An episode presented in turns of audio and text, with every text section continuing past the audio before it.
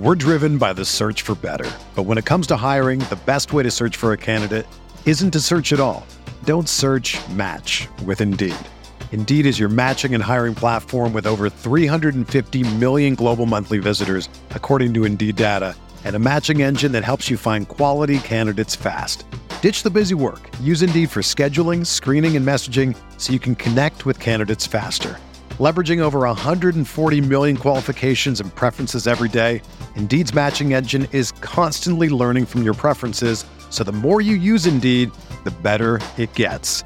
Join more than 3.5 million businesses worldwide that use Indeed to hire great talent fast. And listeners of this show will get a $75 sponsored job credit to get your jobs more visibility at Indeed.com slash BlueWire. Just go to Indeed.com slash BlueWire right now and support our show by saying that you heard about Indeed on this podcast. That's Indeed.com slash BlueWire. Terms and conditions apply. Need to hire? You need Indeed. This is the story of the one. As head of maintenance at a concert hall, he knows the show must always go on. That's why he works behind the scenes, ensuring every light is working, the HVAC is humming, and his facility shines. With Grainger's supplies and solutions for every challenge he faces, plus 24 7 customer support, his venue never misses a beat. Call quickgranger.com or just stop by. Granger, for the ones who get it done. The Cincinnati Bengals are the shining example of a quick rebuild. Going into this season, their Super Bowl odds were plus 15,000, all right, which means if you bet $10 on them to win the Super Bowl before the season, if they end up pulling it off, you would profit $1,500, all right? This is one of the longest odds teams to ever make it this far. But what are some teams that maybe next year could recreate sort of a similar run? Maybe not quite with the odds the Bengals had. I think the only two teams that would be able to do that are the Texans and Jets. And I guess, you know, maybe if Deshaun Watson comes back to the Texans, you could see that. And, and the Jets may have some similarities just because I've made videos slandering their starting quarterback before. And I guess they have a good, a good defensive core, sort of with Quinnen Williams and, and Carl Lawson coming back next year, and and uh, Bryce Hall. So maybe the Jets could be in that conversation, but I'm going to have three teams that I think are the most likely to go on a Cinderella run. I'm setting the odds cutoff at plus 6,000. So $10 would win $600, um, not plus 15,000. So without further ado, let's get into some of the sleeper playoff run teams that I could see happening next year. All right. At number three, I'm going to go with a team I was sort of high on last offseason, but everything ended up going off the rails. And that is the Jacksonville Jaguars. And look, it's it's not a great idea to bet on losers, and the Jaguars are losers. All right, they are. But the quickest way to turn things around is to get a great quarterback. And of all the young, bad quarterbacks in the league right now, I think Trevor Lawrence has a good a shot as any as growing into an elite caliber player in, the, in year two. All right. I look at his performance in the first year of his career. And I saw a guy with good pocket presence, with good arm strength, who made plenty of high caliber throws and was trying to make something work in an offense where it was impossible. Wide receivers dropping every pass, wide receivers running the wrong route, a coach that just up and left in the middle of the season, a toxic environment. Look, it's just hard to succeed in those situations. But the traits are there for him. I see someone setting protections and telling people where to go pre snap. I see someone doing a really good job managing the pocket and having poise. And I see someone who can make every play, whether, whether that be with his arms or his legs. The dude is going to be good at some point, And I firmly believe that. Why not in year two under Doug Pederson? They have the first overall pick again. So presumably they're getting another franchise altering player.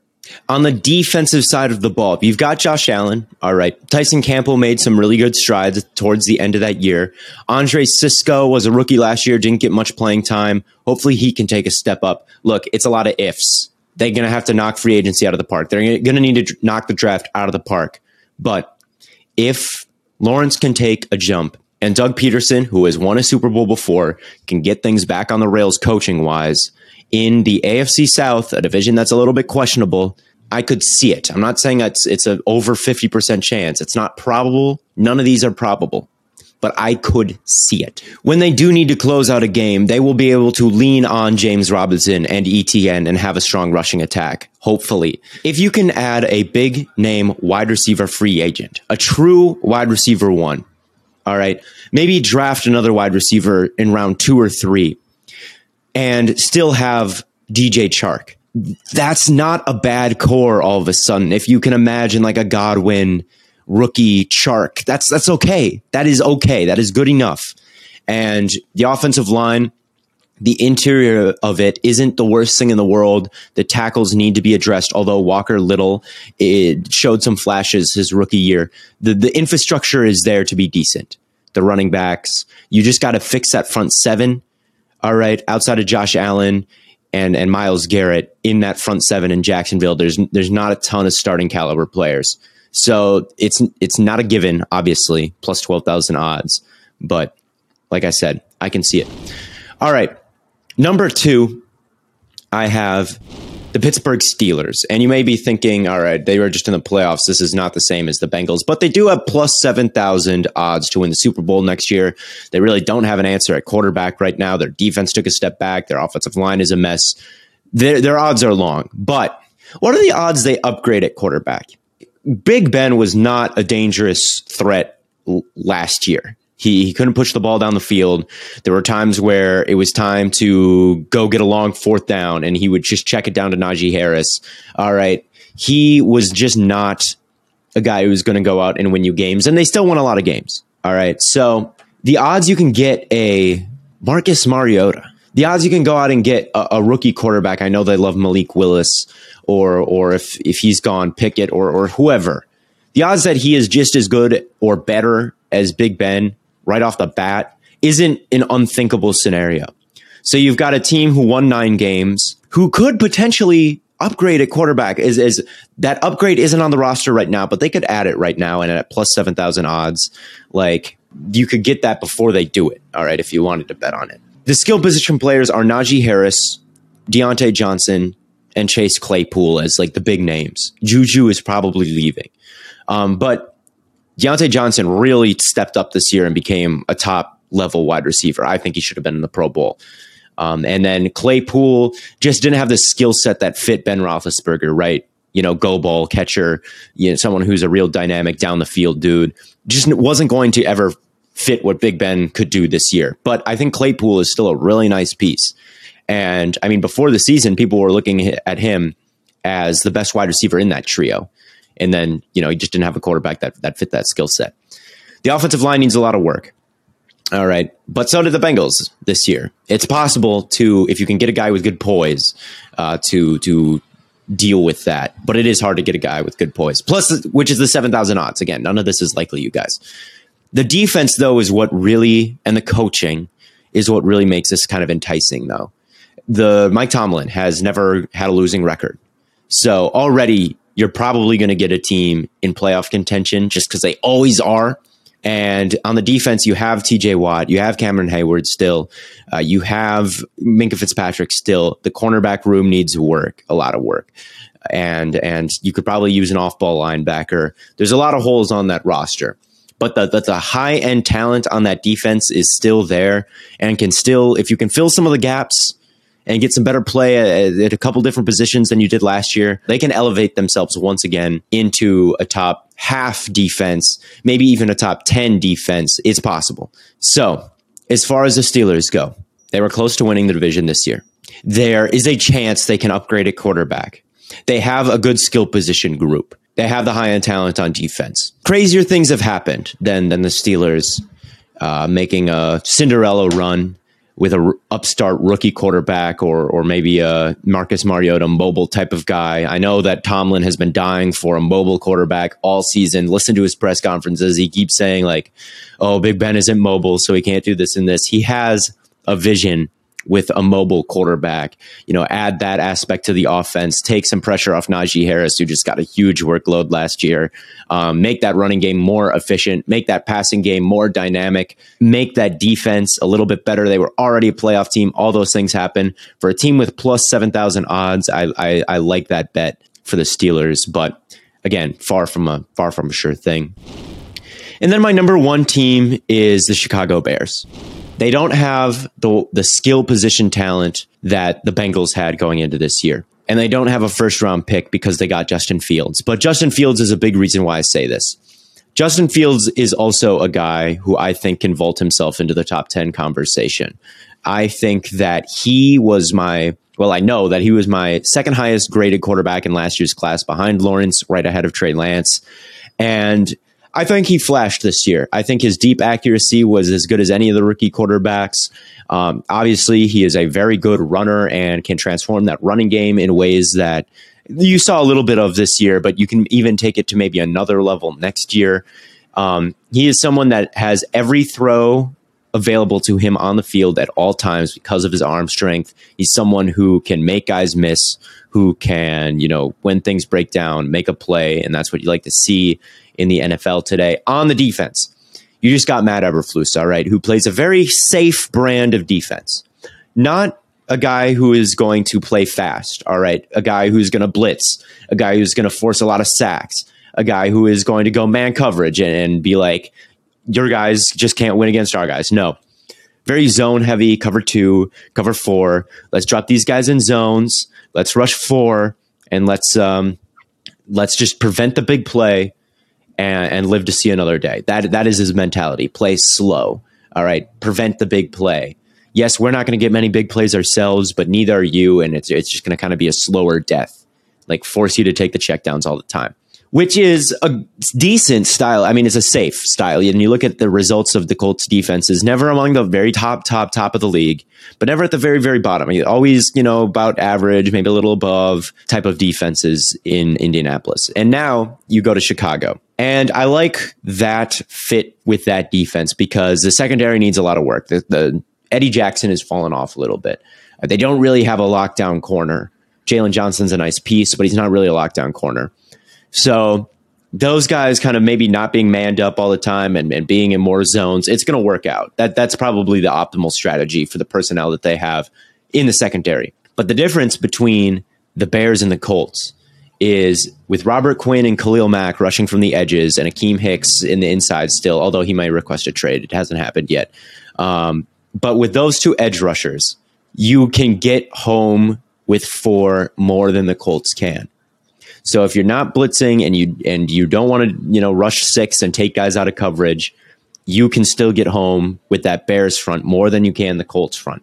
So I think I can project maybe even and you still got the the stud linebacker from Darius Leonard to Roquan Smith. That's that's a you still got that position locked up. But I think I can project maybe better results in this defense with the Bears guys than the Colts guys. So that's an above average defense if Justin Fields can take a leap into a good quarterback, and you can pair him, obviously, Allen Robinson is probably gone, which makes that wide receiving core pretty weak. That's probably where they go with the number one pick in that they have, which is in the second round. But maybe you take like uh trade up a couple picks and, and take a guy like Chris Olave, pair Justin Fields with his college guy, just like Joe Burrow was paired with his college guy, Ja'Marr Chase. You're going to have a ton of wide receivers in free agency.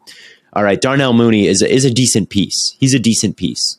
And obviously, you've got David Montgomery, who is a really good running back. So that is the big thing that the they're going to have a good defense. I feel they might have a very good quarterback. The infrastructure and the rest of the offense needs to be the focus this offseason. I think they'll go the Bengals route and draft that wide receiver with the first pick. Obviously, it won't be as good as Chase, but for plus 7,500 odds, 7,500 odds, and with the NFC North I wouldn't say it's wide open, but it's it's more open to the Bears now than I think it has been in the past.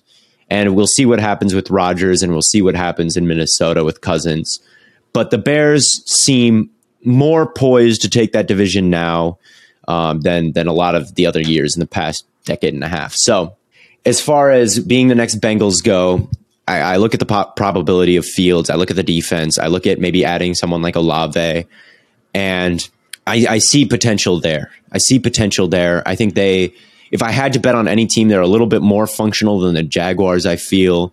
Uh, the Steelers are a little bit cheating because they were technically just in the pl- in the playoffs, so it's not really the next Bengals. But the odds are long enough where I'm kind of throwing them in as as long shot contenders. But the Bears are the team that I think show perhaps maybe not the most similarities, but uh, if I had to bet on a team to make a deep sleeper run, maybe maybe I'd bet on the Bears right now with their new coach and, and young quarterback and, and the defensive pieces that they have and the potential to add a, a wide receiver or a couple wide receivers. And I think you've got a decent team there. So that's all I've got for you this week.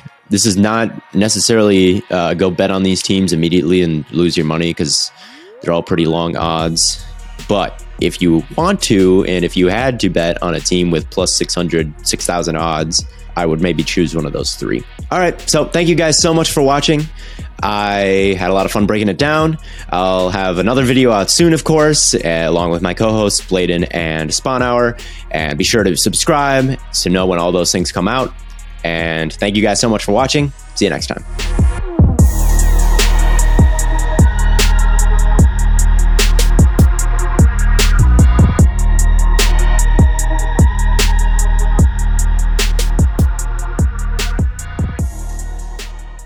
Everyone is talking about magnesium. It's all you hear about. But why? What do we know about magnesium? Well, magnesium is the number one mineral that 75% of Americans are deficient in. If you are a woman over 35, magnesium will help you rediscover balance, energy, and vitality. Magnesium supports more than 300 enzymatic reactions in your body, including those involved in hormonal balance. From functional medicine doctors to mental well being and female hormone experts, we all know that magnesium is the one mineral to improve all aspects of well being and health. But which one? Magnesium Breakthrough from Bioptimizers, the trusted choice recommended by leading experts with seven best absorbed forms of magnesium to ensure your body receives the support it needs for overall well being. Go to bioptimizers.com slash balance today and use code BALANCE10 for 10% off. Support your journey to wellness at B-I-O-P-T-I-M-I-Z-E-R-S dot com forward slash balance. Magnesium Breakthrough from Bioptimizers, your foundation to optimal health and vitality.